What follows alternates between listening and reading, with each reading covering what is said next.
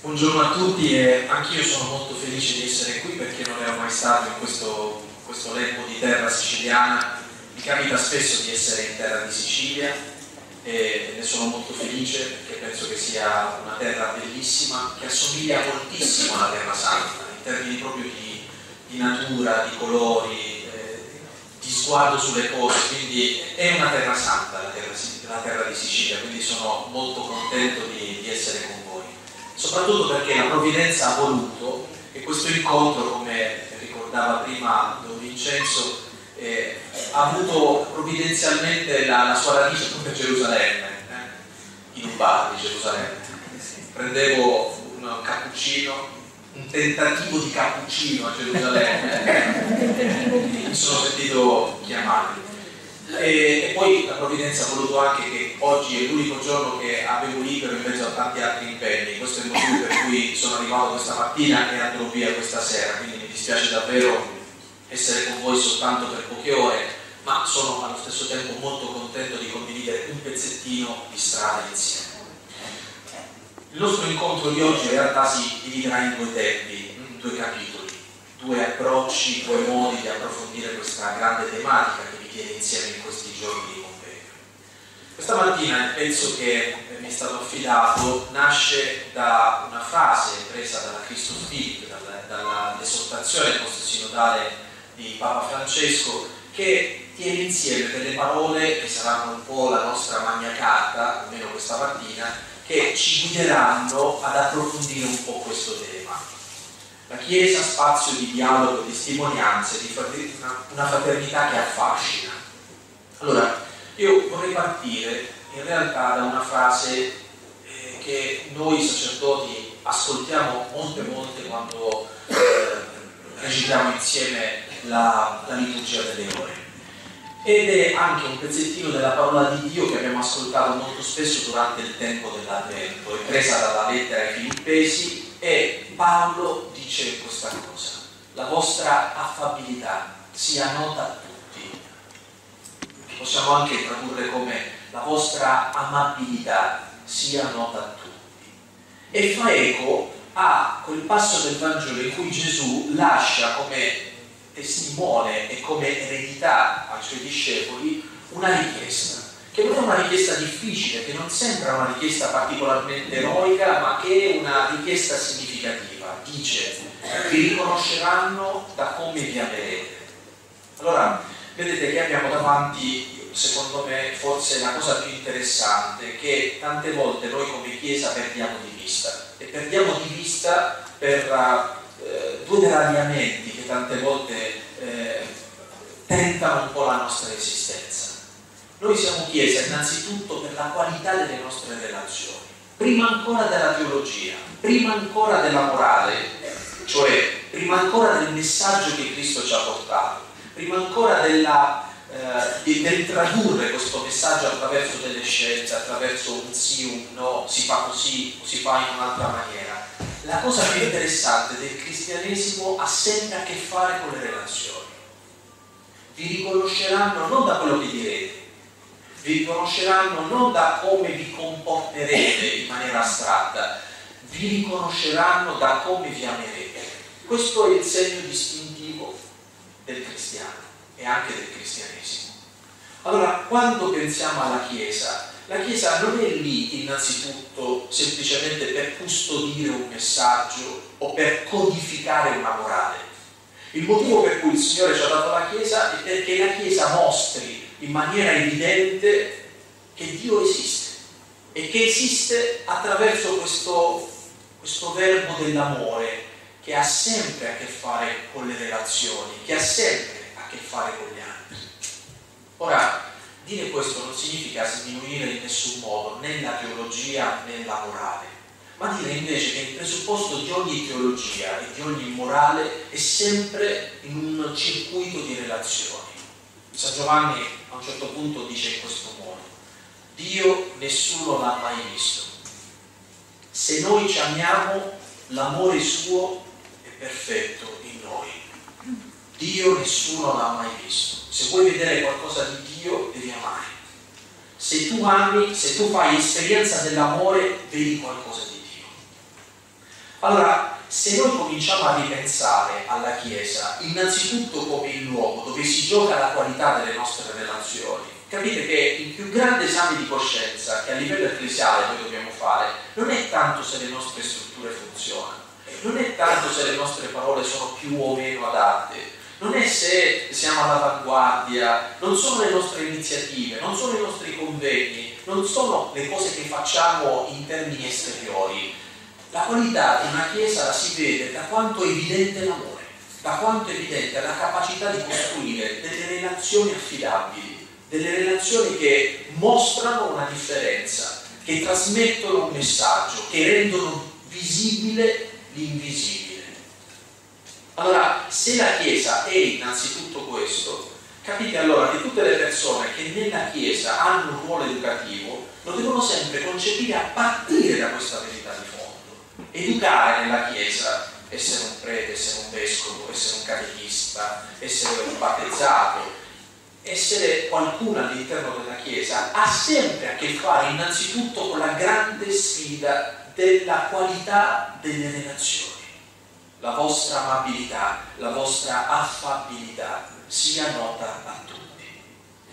Allora, se questo è vero, capite che, ad esempio, nei nostri percorsi di catechesi, noi viviamo sempre un grande dramma nei, nei percorsi di catechesi, cioè finché sono ordinati ai sacramenti più o meno ce la capiamo, cioè più o meno riusciamo a trovare una strategia affinché portiamo i nostri bambini a prepararsi alla prima confessione, poi alla prima comunione, poi alla cresima, ma quando finisce eh, così, con questa laurea breve che è la cresima, con questa laurea breve molti lasciano, eh, eh, abbiamo difficoltà a capire come dovremmo costruire una catechesi nelle nostre parrocchie. Allora, quando noi pensiamo, ad esempio, a dei percorsi di annuncio, dei percorsi di formazione, a dei percorsi catechetici che hanno a che fare anche con i nostri ragazzi che ormai non hanno più bisogno di ricevere un sacramento, ma sono all'interno della Chiesa e hanno bisogno di formazione. Non dobbiamo mai dimenticare che prima ancora dei contenuti questi nostri ragazzi hanno bisogno di incontrare Dio dentro delle relazioni.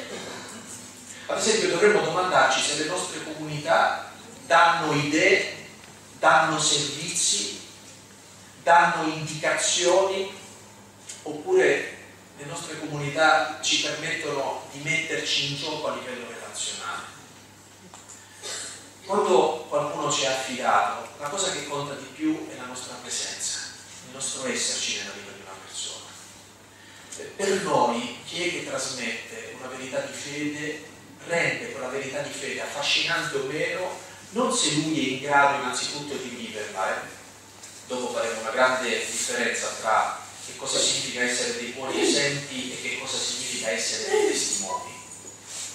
Ma la cosa che conta di più è che la parte più interessante della Chiesa è quella di dover trasmettere in termini esperienziali che Dio è amore, in termini esperienziali che Dio è amore. La parola ci aiuta in questo senso perché a un certo punto viene detto questo. Se viene tuo fratello e dice di aver fame o di aver freddo e tu gli dici pregherò per te, la benedizione del Signore sia con te, ma non gli dai qualcosa da mangiare, qualcosa per coprirsi, tu stai dicendo delle parole che non hanno nessun fondamento. Capite che è come se il Vangelo volesse dire a ciascuno di noi che nessuno può capire la fede se non nella carità.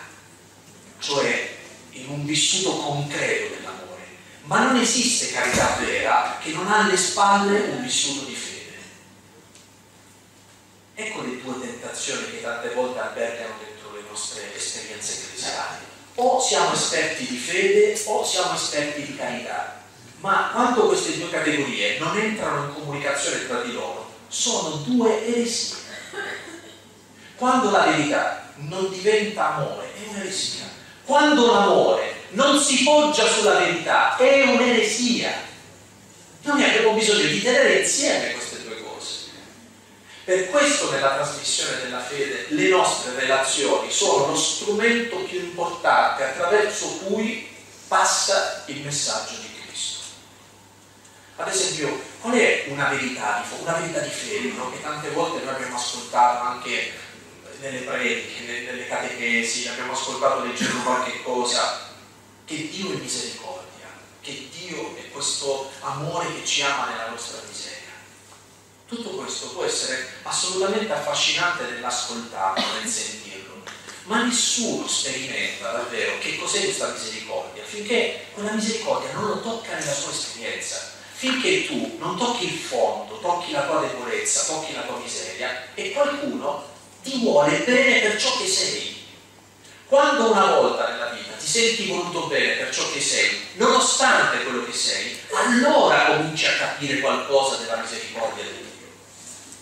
I nostri catechismi, le nostre verità di fede, finché non trovano eh, la loro verifica, soprattutto nell'esperienza, non ci cambiano la vita. Dire che Gesù è il figlio di Dio, eh, questa è la verità di fede Gesù è il Signore, questo è il kerigma. Ma noi abbiamo bisogno non di incontrare un'idea, ma di incontrare la carne di questa idea, un fatto. Abbiamo bisogno di incontrare qualcosa che tocchi completamente la nostra vita. Guardate, ci troviamo in quella manciata di giorni che seguono il Natale. Che cos'è il Natale fondamentalmente? Dire che il nostro Dio è diventato qualcosa che si può toccare, che si può vedere è qualcosa che tutta la nostra esperienza può fare di Lui. Finché Gesù Cristo non diventa un fatto, non diventa esperienza, non tocca la nostra esistenza, quel Gesù non ci salva la vita. Non sono le idee su Gesù che ci salvano ma incontrare realmente Gesù che ci salva la vita. E dov'è che noi incontriamo realmente Gesù? Vedete amici, in due luoghi fondamentalmente, i sacramenti e i fratelli. Tutte le altre cose sono parole che si porta via il vento. I sacramenti perché misteriosamente Cristo è presente e opera nei sacramenti. Apro e chiudo una parentesi. Tutte le nostre esperienze ecclesiali, finché non suscitano la nostalgia dei sacramenti, non sono delle buone esperienze ecclesiali. Sapete, anticamente, eh, anche adesso si fanno, ma forse con meno frequenza, forse anche con meno impegno, con meno passione, in un periodo della Chiesa post-tridentina si erano inventate delle formule molto popolari per riaccendere il fuoco della fede della gente, della gente semplice. Erano le missioni popolari. I missionari andavano, predicavano, eh, tenevano delle catechesi ad hoc, eh, visitavano i malati, facevano dei gesti. Ancora tuttora si fanno questo tipo di esperienze sono esperienze di evangelizzazione, di annuncio. Adesso noi facciamo attraverso quelle esperienze di evangelizzazione di strada, andiamo nelle piazze, andiamo nei locali che frequentano i nostri giovani, eccetera. Sono tutte cose bellissime, meravigliose. Ma ogni esperienza ecclesiale, ogni esperienza di evangelizzazione, ogni esperienza di annuncio, noi possiamo giudicarla buona o meno da quanto riescono a suscitare nelle persone, a un certo punto, la nostalgia dei sacramenti della misericordia e dell'incontro nell'Eucaristia. Ecco, questo è il primo grande ambito dove noi tocchiamo esperienzialmente Cristo. Quando una persona dice io vorrei incontrare esperienzialmente Cristo, io ti direi devi riscoprire i sacramenti. Non devi semplicemente partecipare ai sacramenti, ma devi riscoprirli. Devi avere una consapevolezza diversa devi avere occhi nuovi per accorgerti che tutto il meglio, tutto l'essenziale della nostra fede è raccolto dentro i sacramenti.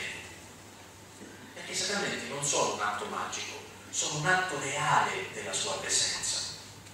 Vi faccio un esempio molto pratico. Per tutta la vita noi diciamo vorrei incontrare l'amore, vorrei che qualcuno mi amasse e aspettiamo che l'amore arrivi sempre domani, no? Io domani aspetto che arrivi l'amore, poi domani diventa oggi e dico domani aspetto che venga l'amore. Così ogni giorno noi spostiamo la nostra attesa sempre a domani, domani, domani. E non ti accorgi di chi? Di chi oggi ti vuole bene, che magari tuo padre, tua madre, tua moglie, i tuoi figli, un amico, le persone che abitano la tua quotidianità. Tutto quello che noi cerchiamo molto spesso diciamo che lo aspettiamo e speriamo che domani accada dentro la nostra vita. In realtà ce l'abbiamo già, ma non abbiamo occhi per accorgerci di questo. Quando una persona si converte rispetto all'amore? Quando si accorge che tutto quello che sta aspettando Non è domani, ma è qui, è questo momento. A un certo punto tu guardi con occhi diversi chi? Tua madre, tuo padre, tua moglie, tuo marito, i tuoi figli, i tuoi amici, il tuo parroco, i tuoi colleghi e tu dici per tutta la vita ho aspettato qualcosa che era già qui in questo momento. Era un fatto davanti a cui noi eravamo ciechi, non riuscivamo a vedere questo fatto. Ora, l'essere nati in una cultura cristiana, in una tradizione cristiana, è stata per noi una provvidenza immensa, ma ci mette anche nel grande rischio di esserci abituati al cristianesimo. E così noi possiamo anche andare a messa la domenica, possiamo anche fare la comunione, possiamo anche confessarci, ma lo facciamo come ciechi, non vedendo più tutta la potenza e tutto il potenziale della presenza di Cristo nascosta dentro i sacramenti. Allora, la prima grande cosa che dovremmo fare è smettere di dire ah speriamo un giorno di incontrare Cristo. Guardate che noi Cristo lo possiamo incontrare costantemente, innanzitutto nella vita sacramentale. Ma il secondo grande gruppo è quello dei fratelli, cioè sapete noi abbiamo un, un appellativo che ci descrive. Noi, per, proprio perché crediamo in Gesù Cristo veniamo chiamati cristiani. In ambito teologico, che cosa significa questo? In termini anzi propriamente esistenziali, concreti, che ovunque c'è un battezzato c'è un prolungamento dell'umanità di Cristo. Cosa voglio dire? Che duemila anni fa le persone potevano sentire, toccare, seguire, parlare con Gesù. E noi diciamo che gran fortuna tutte quelle persone che hanno potuto vedere, sentire, toccare, avere a che fare con Gesù. Ma quell'esperienza dell'uomo Gesù non c'è più. Sì, non c'è più semplicemente l'esperienza di quell'uomo Gesù, ma l'umanità di Cristo, cioè il suo essere umano, il suo essere toccabile, si prolunga in ogni battezzato. Fratelli, io in questo momento sono Cristo, tu sei il prolungamento di Cristo, ognuno di noi è il prolungamento di Cristo.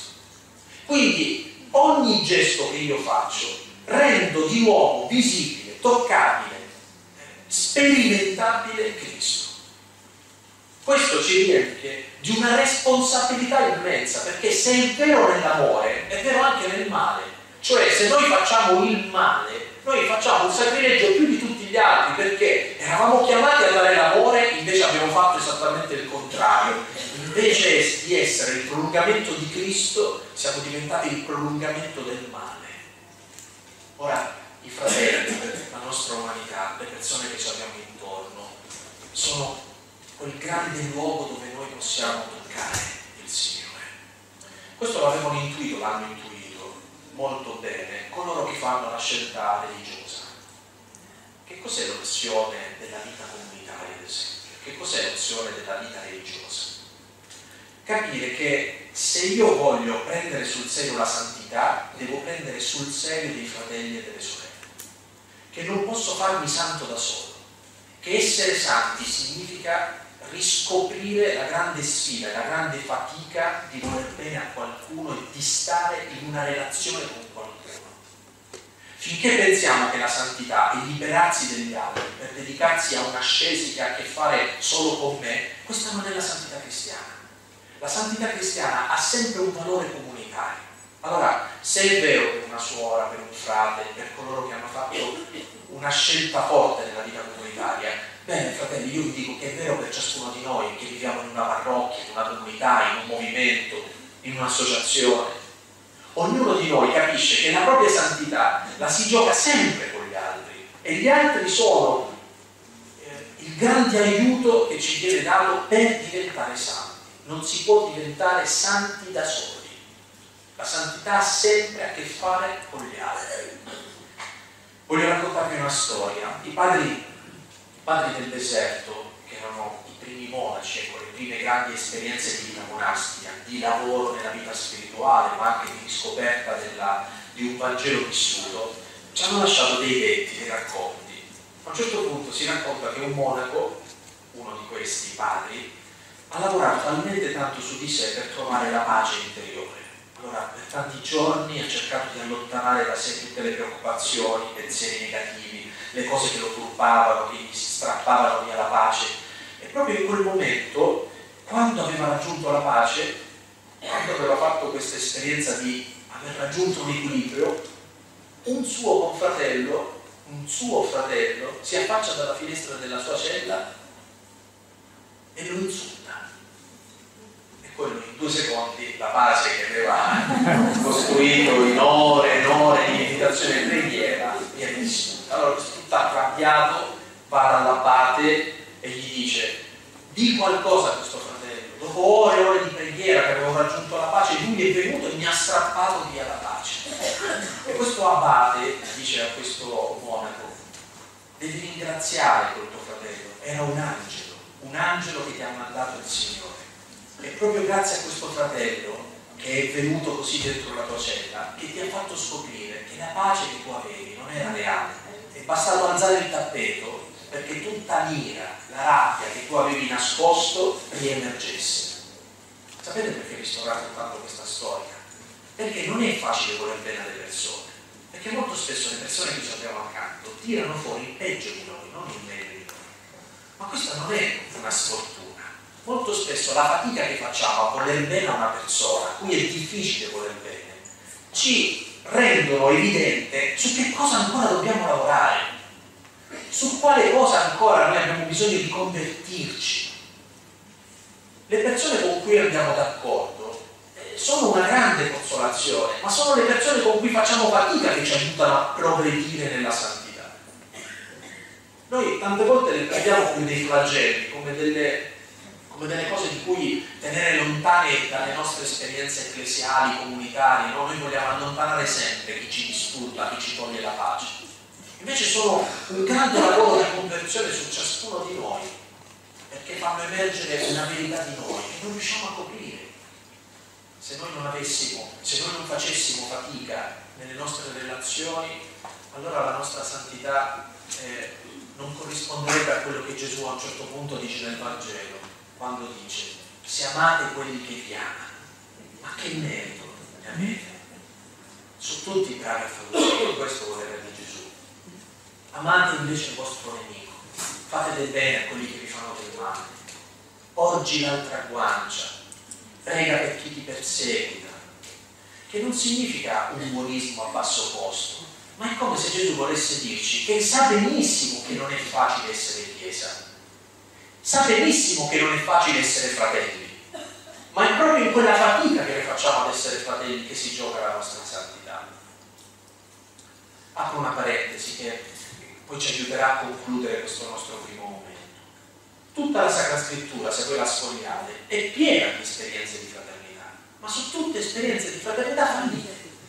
Tutte, a partire da Caino e Abele fino ad arrivare alla fine, fino ad arrivare ai litigi tra gli apostoli stessi, tra i primi cristiani. Eh, leggete gli atti degli apostoli e direte, ma qua sembra che siamo in parrocchia sì, è così, le nostre comunità funzionano nello stesso modo.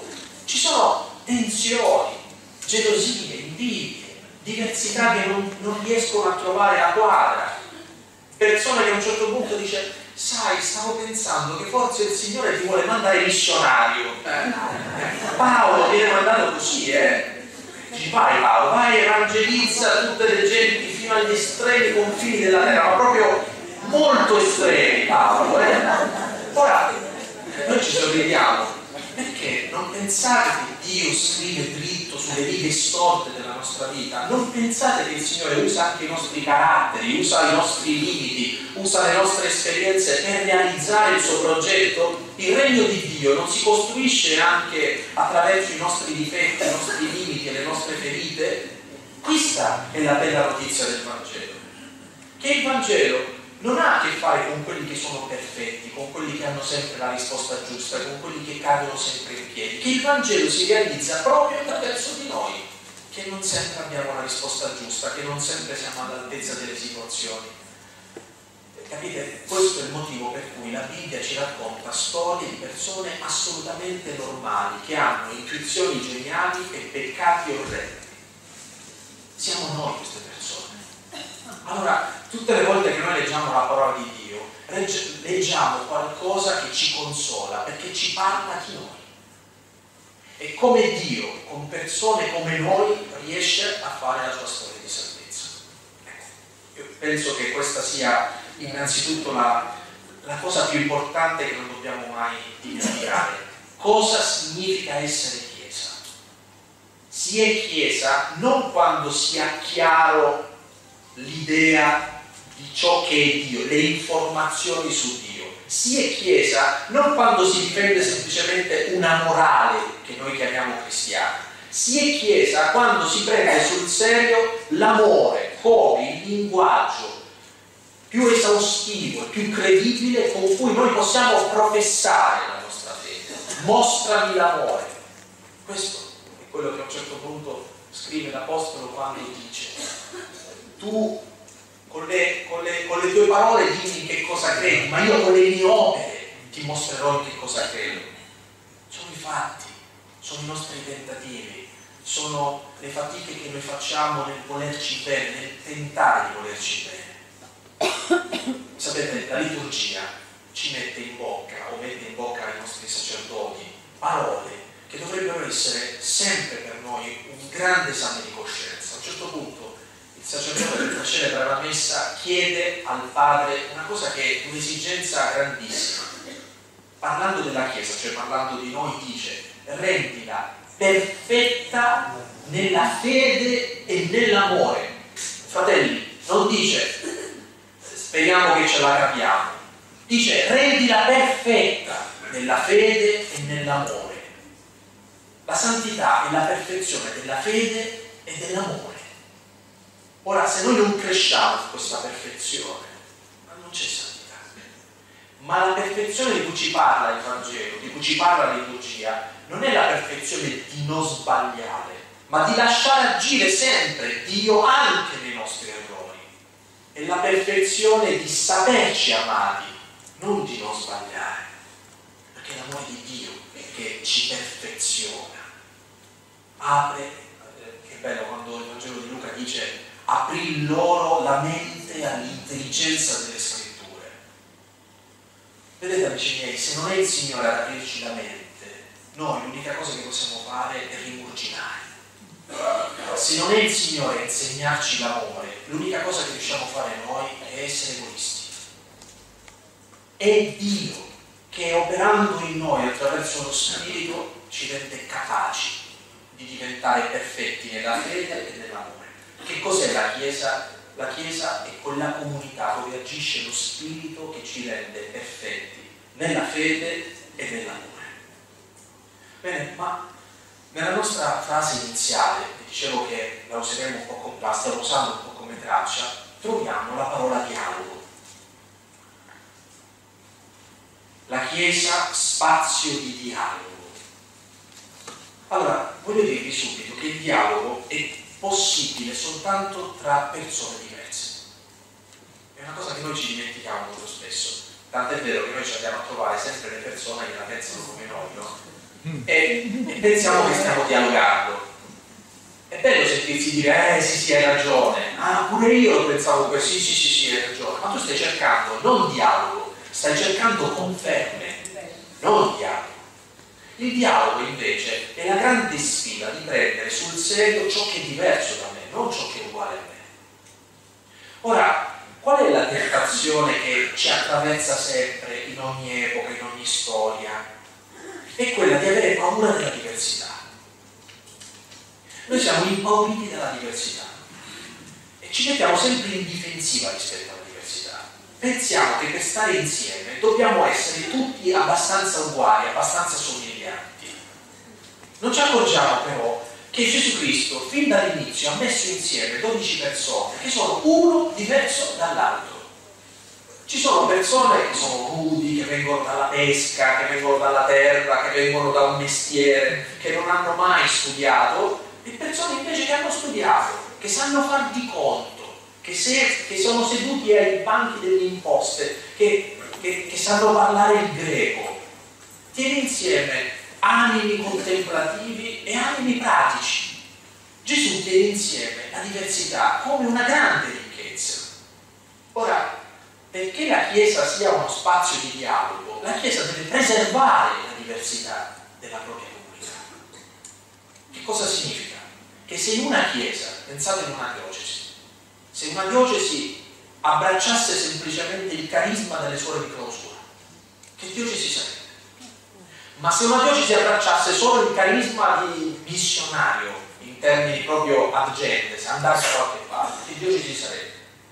Se una diocesi abbracciasse soltanto la pastorale familiare lasciando da parte quella dei sacerdoti, o soltanto i sacerdoti lasciando da parte quella dei, dei, delle famiglie, o soltanto la vita consacrata contro invece eh, la maternità e la paternità, cosa voglio dirvi? Che una Chiesa è ricca se sa preservare tutte le esperienze di diversità. Ora, io sono andato a toccare degli ambiti abbastanza definiti. Scendete nelle nostre comunità. C'è quello che riesce a pregare attraverso la lode del rinnovamento dello Spirito. C'è chi riesce a pregare pregando il rosario secondo i gruppi di Regina della Pace di Meggiugorie e c'è quell'altro che riesce a pregare perché ha incontrato la parola di Dio nel cammino neocatecumenale e c'è quell'altro che riesce a pregare perché segue eh, la spiritualità ignaziana. Chi siamo noi per dire questo è buono e questo non è buono? Ognuno di noi deve poter esprimere la propria diversità all'interno di questa comunità. Una comunità che uniforma dà solo l'apparenza di essere unita, ma non è la comunità di Gesù Cristo perché la comunità di Gesù Cristo tiene insieme le cose diverse, tiene insieme le cose diverse, non uniforma mai. Allora, se noi vogliamo parlare di dialogo all'interno della Chiesa, dobbiamo domandarci se noi ci siamo convertiti ad accettare la diversità come l'elemento fondamentale che ci rende comunità. E questo ha una radice teologica importante ed è quello della Trinità. Gesù che è il figlio, per essere il figlio, non finge di essere il padre. E il padre, per essere il padre, non finge di essere lo Spirito Santo. E lo Spirito Santo non finge di essere né il padre né il figlio. Sono tre persone diverse, che però si amano a tal punto da essere un'unica cosa. Ora, in loro è perfetta questa cosa, loro possono essere totalmente diverse e totalmente unite tra di loro. Questa è la Trinità. Noi a loro immagine e somiglianza, dobbiamo somigliare. E quindi le nostre diversità devono rimanere diverse, ma devono sempre puntare ad essere uno con gli altri. Quando la mia diversità è a scapito di qualcun altro, è lì che deve trovare un argine la mia diversità. Quando io voglio imporre la mia diversità all'altro, è lì che deve trovare un argine la mia diversità. Allora, dialogare non, mi, non, immaginate che il dialogo avviene semplicemente su questioncine, eh? su come dobbiamo mettere i fiori o dove, dove, dobbiamo andare a fare la gita parrocchiale o se è giusto o no fare il campo scuola o se dobbiamo fare o no la processione attraverso queste o quelle vie. Non sto parlando di un dialogo così, lì possiamo anche metterci d'accordo. È un dialogo che avviene attraverso quella esperienza forte di riscoprire che la Chiesa, per essere Chiesa, deve sempre preservare la sua multiformità, la sua diversità. Deve essere uno spazio in cui ognuno e ogni esperienza deve poter trovare il suo spazio e la sua cittadinanza, ma non come un arcipelago di isole, ma come i diversi che tentano di essere un'unica cosa, un unico corpo. Quando si fa questo tipo di esperienza si comprende che il dialogo può solo arricchirci. E quando tu fai questo tipo di esperienza nell'amore, non hai più paura di tutto ciò che è diverso, anche in termini eh, sociali, relazionali, culturali, perché quando noi abbiamo paura, l'unica cosa che riusciamo a fare, sapete qual è? Chiuderci, difenderci. È quella semplicemente di affermare noi stessi contro qualcuno. Ma questa paura, questa insicurezza è perché tu ancora non ti sei sentito amato per ciò che sei e non hai ancora capito che quella diversità è una ricchezza. Ora, sono io a lasciare una domanda, eh? La nostra esperienza di Chiesa è un'esperienza che tutela questa diversità e questa diversità si spinge in un'unità. Voi sapete che a livello ecclesiologico e sacramentale il vescovo è il garante di questa unità. Il vescovo. Cioè il vescovo è lì, non per, eh, per, per gestire, non per amministrare semplicemente, ma per garantire che ognuno sia se stesso e allo stesso tempo in relazione con l'altro. Che quel monastero esista non per se stesso, ma in relazione con tutta la Chiesa che quella comunità esista, non ripiegata su se stessa, vi ricordate quella donna che da 18 anni ricurva, il Vangelo ci parla di quel miracolo, no? A volte noi ci guardiamo i piedi come comunità, ma che sia invece in un corpo unico. E questa diversità è una ricchezza per tutti, ma per essere diversi, ve lo ripeto, quindi per non usare la diversità come eh, la radice delle nostre paure, noi dobbiamo riscoprire l'appartenenza. Che cos'è l'appartenenza? L'appartenenza è innanzitutto sperimentare questa verità che il Vangelo ci ripete costantemente, e cioè che siamo di qualcuno e che questo qualcuno è il nostro Padre. Solo quando senti che Dio è tuo Padre sei abbastanza sereno da poter mettere il becco fuori dal nido se tu non sperimenti che Dio è tuo padre, tu hai paura di tutto, ti difendi da tutto. L'appartenenza non è semplicemente appartenere a un gruppo o a un altro gruppo. L'appartenenza in termini teologici per noi è scoprire e fare un'esperienza profonda della paternità di Dio. Quando una persona sente che Dio suo padre, allora prende il largo vi lascio un'immagine che uso spesso perché a me ha colpito quando da ragazzino andavo in spiaggia con la mia famiglia, eh, crescendo, diventando adolescente, guardavo no, le altre famiglie, ma anche tuttora no, mi capita di guardare queste famiglie che vanno al mare. La cosa ti accorgi se le relazioni familiari funzionano, se un bambino si sente voluto bene, da quanto un bambino è spericolato. Veramente, se un bambino si sente protetto, va alla alta, fa cose che non dovrebbe fare, perché sa che c'è il padre, sa che c'è lui. E allora sperimenta, fa anche cose che non dovrebbe fare, si mette veramente in pericolo, ma lo fa sicuro. Perché prende il largo? Perché c'è il padre. Quando un bambino non si sente protetto dal padre, rimane sempre nel metro quadro dell'ombrellone. Dice, ma quanto è educato questo bambino? Non è Ha paura. Paura se si sente sicuro del Padre, prende il largo.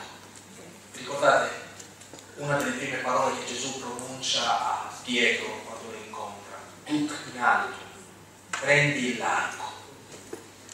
Allora fratelli, non abbiate paura di prendere il largo, non abbiate paura di confrontarvi con ciò che è diverso, non abbiate paura di quelli che non credono, che si mettono contro la nostra tradizione. Non abbiate paura di ciò che è proprio radicalmente diverso da noi. Noi possiamo permetterci di prendere il largo del dialogo perché Dio è il nostro Padre, perché noi ci sentiamo sicuri di un'appartenenza. Non abbiamo bisogno di difenderci perché sappiamo che c'è il nostro Padre ed è questa, questo fondamento dell'amore che rende noi aperti al confronto e al dialogo.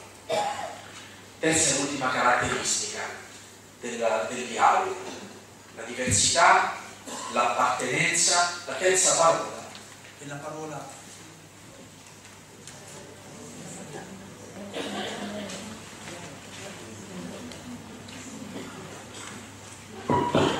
La terza parola, adesso sorriderete, perché la parola è imprevisto, e si è spento il microfono. Che cos'è l'imprevedibilità? E che tante volte noi pensiamo di ragionare con la matematica, no? prevediamo le cose, uno più uno fa due, ma molto spesso Dio ci stupisce perché opera imprevisti. La maggior parte delle cose che ci hanno salvato la vita sono imprevisti. Allora, non è forse un imprevisto che un bambino nasca da una vergine? Eppure è successo. Non è forse un imprevisto che un bambino si salvi contro un re che ha deciso di sterminare tutti i bambini, eppure si salva. Non è un imprevisto, tutta la storia di Gesù possiamo leggerla come un grande imprevisto. Eh? Che cos'è la risurrezione? Un imprevisto, perché non è che Gesù è il primo a morire ingiustamente su una croce, la storia è costellata di crocifissi ingiusti. persone che sono morte ingiustamente, che hanno dato la vita per una cosa vera, la storia è piena. Ma ciò che fa diverso Gesù da tutti gli altri è che imprevedibilmente Gesù ha risolto. Allora, la diversità è permettere a Dio di stupirci attraverso un imprevisto. Se tu nella tua testa hai già stabilito tutto, è tutto sotto controllo, io già so tutto e quindi è sicuro che Dio non può, non può stupirmi, è lì che tu blocchi l'azione dello Spirito Santo. Voglio portarvi due storie della Bibbia che vi aiutano a capire perché è importante l'imprevedibilità come una delle parole che declinano la diversità. Una è raccontata quando, eh, ricordate la storia di Susanna, questa donna ebrea, eh, viene molestata da due anziani, insomma questi due anziani non riescono a giacere con questa donna e eh, inventano una storia per farla lapidare, no? per fargliela pagare. Donna non può nulla perché la sua parola contro la parola di questi anziani invece che hanno una loro credibilità. Proprio quando ormai c'è il verdetto di morte di questa donna, un bambino comincia a urlare. Un bambino, questo bambino si chiamava Daniele, è il piccolo profeta Daniele. La gente sentendo gridare questo bambino che dice il sangue di questo innocente ricada su di voi, subito capiscono che è Dio che sta parlando attraverso questo bambino. Prendono questo bambino, lo fanno sedere al posto del giudice e dicono a questo bambino di giudicare la causa di Susanna. Voi sapete che attraverso la saggezza di questo bambino saranno smascherati quei due e moriranno loro al posto di Susanna. Ora ditemi, chi di noi è così umile e capace di dire quel bambino c'ha ragione? Capita nella Chiesa forse che noi prendiamo l'ultimo arrivato e diciamo forse lo Spirito ci sta parlando attraverso quest'ultimo arrivato No, perché tutti diciamo, no, no, no, si è sempre fatto così, andiamoci cauti, siamo prudenti. Tutte queste cose, che sono cose giuste, di buon senso, a volte ammazzano l'opera dello Spirito, che fratelli agisce dove e come vuole, anche a volte in maniera imprevedibile. Due, la seconda storia riguarda il primo papa della storia, che è Pietro. Voi sapete che Pietro parte della comunità di Gerusalemme ed è fondatissimo anche nell'appartenenza al popolo ebraico. Eppure a Jaffa, che si trova nell'attuale Tel Aviv per intenderci, sul mare, Pietro ha un'esperienza che viene raccontata, credo, nel capitolo 10 degli Atti degli Apostoli, in cui quest'uomo ha una visione. È l'ora di pranzo, sarà stata una visione dettata anche dall'ora di pranzo, perché vede scendere dall'alto una tovaglia e questa tovaglia è piena di, di animali, di fiere, insomma c'è carne. Eh? E una voce che gli dice alzati e mangia, lui dice non sia mai, voi sapete che ci sono dei cibi che sono vietati, dei cibi che sono puri e cibi che sono impuri, no? E invece questa voce gli dice di mangiare, di fare questo, aprivo la storia. E tutta questa visione è in preparazione a un incontro che Pietro farà il giorno dopo quando lo andrà a cercare una famiglia pagana, non ebrea, che è la famiglia di Cornelio. Pietro entrerà a casa di Cornelio, battezzerà questa famiglia e farà un discorso bellissimo, dirà, mi sono accorto che Dio non fa preferenze di persone, ma chiunque usa il cuore è a lui gradito. Sapete cosa significa? che fino a quel momento nella sua testa l'unico schema è le cose buone sono semplicemente le nostre, quelle del popolo ebraico, quelli del nostro recinto. Pietro si converte perché si accorge che Dio invece sa agire anche fuori dal recinto. Ora, forse noi non ragioniamo più nel recinto del popolo ebraico, ma guardate che possiamo ragionare così nel recinto del nostro essere cristiani, della nostra comunità, delle nostre esperienze, delle nostre appartenenze ecclesiali. No, no, noi sì, eh, gli altri no. Non è possibile che il Signore agisca fuori dalla nostra cerchia. E chi l'ha detto, fratelli? Chi l'ha detto che lo Spirito non può agire imprevedibilmente anche fuori dalle nostre mura, dalle nostre cerchie di persone? E noi dobbiamo essere disposti a riconoscere e a seguire lo Spirito ovunque agisce non semplicemente dove noi abbiamo deciso che debba agire. Allora, se in maniera ordinaria lo Spirito agisce, sentite bene le parole, io ho ripreso le parole, se in maniera ordinaria la grazia di Dio agisce nella Chiesa, nessuno può vietare a Dio di agire anche fuori dal recinto della Chiesa. E noi dobbiamo essere disposti a dire, anche lì il Signore si sta manifestando. E dobbiamo accogliere quello che il Signore sta facendo. Allora, io penso che se il dialogo è la scoperta di una cosa interessante nella nostra esperienza di Chiesa, è la scoperta della diversità. Ma la diversità è possibile solo se c'è un'appartenenza e questa appartenenza riceve un grande significato quando ci lasciamo stupire da quell'imprevisto di Dio. La seconda parola, la terza parola, anzi la parola, se la prima era la Chiesa, dialogo e testimonianza. Allora, vorrei darvi una definizione sintetica di che cosa secondo me è la testimonianza.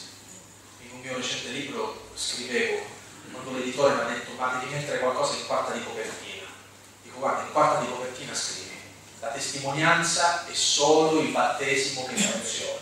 Punto. Un testimone è uno a cui gli funziona il battesimo. Questa è anche la definizione di santo.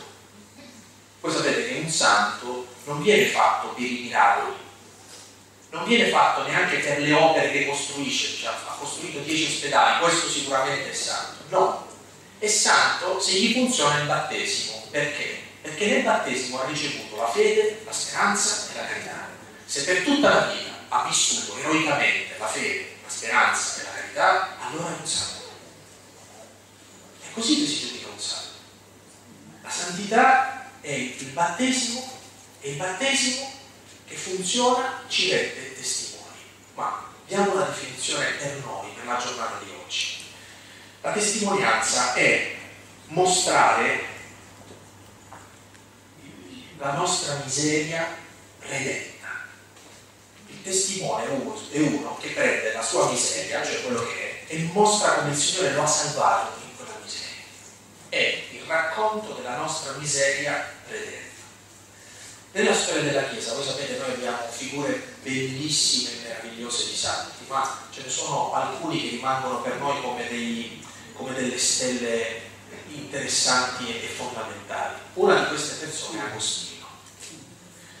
Agostino è uno dei più grandi teologi della Chiesa. Eh, la maggior parte della, della nostra teologia è stata influenzata come da Agostino, così anche da Tommaso. Ma la cosa che colpisce di più di Agostino, sapete che cos'è? È una cosa di cui noi tutti abbiamo paura. Agostino a un certo punto trova il coraggio di dire ad alta voce, di raccontare ad alta voce la sua miseria, raccontando come il Signore l'ha salvato attraverso l'esperienza della sua miseria. E lo fa in un libro che bisognerebbe leggere almeno una volta nella vita, che è il libro delle confessioni di Agostino. Ora io sfido ciascuno di noi a parlare così dei propri peccati, di come il Signore l'ha salvato dopo l'esperienza di peccato e di miseria agli altri. Vedete, agli altri noi dobbiamo dare sempre un'immagine vincente di noi. Finché voi pensate che Don Luigi è un santo, a me conviene. Ma le persone che mi vogliono bene non sono quelle che mi ammirano, ma sono quelle che, vive, che vivendo in casa con me vedono anche i miei difetti, il mio carattere, la mia impazienza, che vedono anche i miei limiti. Le persone che mi vogliono bene non sono quelle che parlano bene di me, ma quelle che hanno visto anche il male di me, e nonostante che hanno visto quel male, mi vogliono bene. Apro una parentesi. Mi, fa sorridere quando qualcuno rimane scandalizzato perché il Papa perde pazienza in piazza, ma perché non ha diritto anche lui ad essere umano. Eh, capite che a volte noi abbiamo un'immagine di, di, di, di santità idealizzata, cioè idealizziamo talmente tanto la santità che noi non perdoniamo quando un santo si mostra umano. Il Vangelo è pieno di storie così. Ad esempio, trovatevi un uomo più la, santità più alta del Vangelo, lo dice Gesù, è quella di Giovanni Battista. Ora, secondo questa logica che vi ho appena detto, noi non dovremmo perdonare Giovanni Battista la crisi di fede che gli prende alla fine della vita. Sta morendo, cioè pochi giorni giorni dopo sarà ammazzato in quella prigione, gli assale un dubbio. E se Gesù non è il Messia? Com'è possibile che una persona che ha la fede, no? che è un santo, eh, gli venga un dubbio così atroce? E se ho sbagliato tutto? Ma che cos'è la santità se non questo? Che cos'è la santità se non vedere come Dio opera anche attraverso la nostra debolezza, i nostri dubbi, la paura? Questo ha paura che ha sbagliato tutto nella vita. E Gesù gli lo rassicura dicendo andate da Giovanni e dite quello che vedete. I zoppi camminano, i ciechi tornano a vedere, i soldi odono, i muti parlano, praticamente alla realizzazione delle profezie di Isaia sul Messia. No? Ma secondo questa logica, noi che cosa avremmo fatto? Avremmo tolto questa pagina del Vangelo perché dà scandalo dire. Noi avremmo tolto dal Vangelo il tradimento di Pietro, perché è brutto che il primo Papa lo rinneghi. Noi avremmo tolto dalla, dalla parola di Dio eh, il fatto che Paolo perseguitava e ammazzava i cristiani prima di convertirsi. Avremmo tolto dal racconto degli Atti degli Apostoli che quando, la, quando uh, uccidono per lapidazione Stefano, tutti lasciano la giacca ai piedi di Paolo, che sta lì a guardare, che è complice di quell'assassinio. Noi chiamiamo martirio, ma hanno ammazzato una persona. Vedete, la testimonianza non è occultare la nostra miseria, ma mostrare come Dio ci ha salvati nella nostra esperienza di miseria. Ecco, lo dicevo all'inizio, qual è la grande differenza tra essere dei buoni esempi e testimoni. Noi cristiani non dobbiamo essere dei buoni esempi, capite bene che cosa sto per dirvi. Il buon esempio è uno che mostra sempre che cosa noi dovremmo fare, come dovremmo essere, mostra sempre l'ideale, ma non fa mai vedere la parte umana. Allora, quando tu vedi un buon esempio, tu dici, ma che bello questo, io invece faccio schifo. Il buon esempio suscita sensi di colpa nelle persone, non conversione. Magari porta ammirazione per quel buon esempio, ma non porta mai a cambiare vita. I testimoni invece sono quelli che dicono, io sono uno come te, io sono un disgraziato come te, anche io ho le stesse tentazioni, gli stessi, gli stessi dubbi, le stesse domande, eppure il Signore mi ha salvato la vita, mi ha salvato la vita. Se noi mostriamo come il Signore ci ha salvato la vita nella nostra miseria, solo allora noi diventiamo dei testimoni. Ecco perché diventiamo punto di riferimento di qualcuno, non quando ci vantiamo dei nostri peccati, ma quando diciamo io credo fermamente in quello che annuncio, ma io come te faccio fatica a viverlo. Allora fratello, ogni volta che cadiamo, rialziamoci. Io dei santi voglio capire come facevano a rialzarsi quando cadevano. Non ho bisogno di vedere che non cadevano mai. Io che me ne faccio di santi che non cadono mai? Li posso mettere in una nicchia, ma non mi cambiano l'esistenza. Se io vedo invece che anche loro hanno lottato, voi sapete che nella, nella agiografia, tutta la parola, eh, che è quella materia che studia la vita dei santi, molto spesso abbiamo talmente edulcorato la vita dei santi da renderla finta. Andate ad Assisi, vedete il cespuglio su cui si è buttato Francesco per vincere. Che cosa, fratelli, se non la tentazione? Perché pure lui aveva la tentazione della carne. Ogni santo tocca la sua miseria, ma al fondo della sua miseria la grazia di Dio lo salva. Quando uno mostra come il Signore gli ha salvato la vita, allora diventa testimone.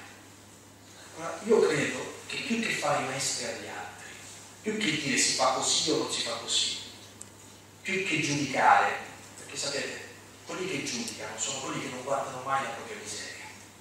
Ricordate l'episodio dell'adultera presa in flagrante adulterio, che sta per essere ammazzata e tutti hanno le pietre in mano? Com- come fa a convincerli Gesù a disarmare le loro mani? Semplice, gli dice, eh, d'accordo, uccidiamola, va bene? Fatta quello che non ha mai peccato. Tutti quando si guardano, quando guardano la propria miseria, depongono la pietra. Se noi giudichiamo, perché noi non abbiamo ancora guardato con occhi cristiani la nostra miseria. Noi nascondiamo la nostra miseria. Noi vogliamo mettere a credere un'immagine di noi agli altri, ma gli altri non hanno bisogno della nostra immagine vincente, hanno bisogno della nostra testimonianza, cioè hanno bisogno della nostra miseria redenta. La Chiesa come spazio di dialogo e testimonianza, di fraternità che affascina. Ecco, voglio concludere dicendovi questo. Abbiamo parlato di dialogo, di diversità, di appartenenza, imprevisto, di testimonianza, dell'esperienza della miseria redenta. E, ehm, oggi pomeriggio vedremo come la testimonianza ha a che fare con la scoperta della vocazione. Questo lo vedremo oggi pomeriggio. Dirvi però che le fraternità che affascinano non sono quei posti da mulino bianco, no? dove tutto è così perfetto, simmetrico, messo in ordine. Se la Bibbia ci racconta sempre storie di fraternità fallite, è perché noi ci troviamo sempre in un cammino di guarigione. Tutti siamo dei fratelli feriti nelle nostre relazioni. Cristo viene nel mondo per guarire questa nostra parte che ha a che fare con l'amore. Le nostre fraternità sono affascinanti solo quando sono fraternità convalescenti. Cosa voglio dire?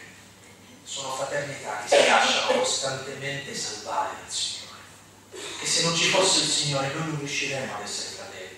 Che se non ci fosse il Signore noi non riusciremo a perdonare l'altro. Che se non ci fosse il Signore noi non daremmo mai un'altra chance. Che se non ci fosse l'amore di Dio noi non riusciremmo in nessun modo a stare accanto all'altro lasciando che l'altro sia pienamente se stesso e rimanendo noi pienamente noi stessi.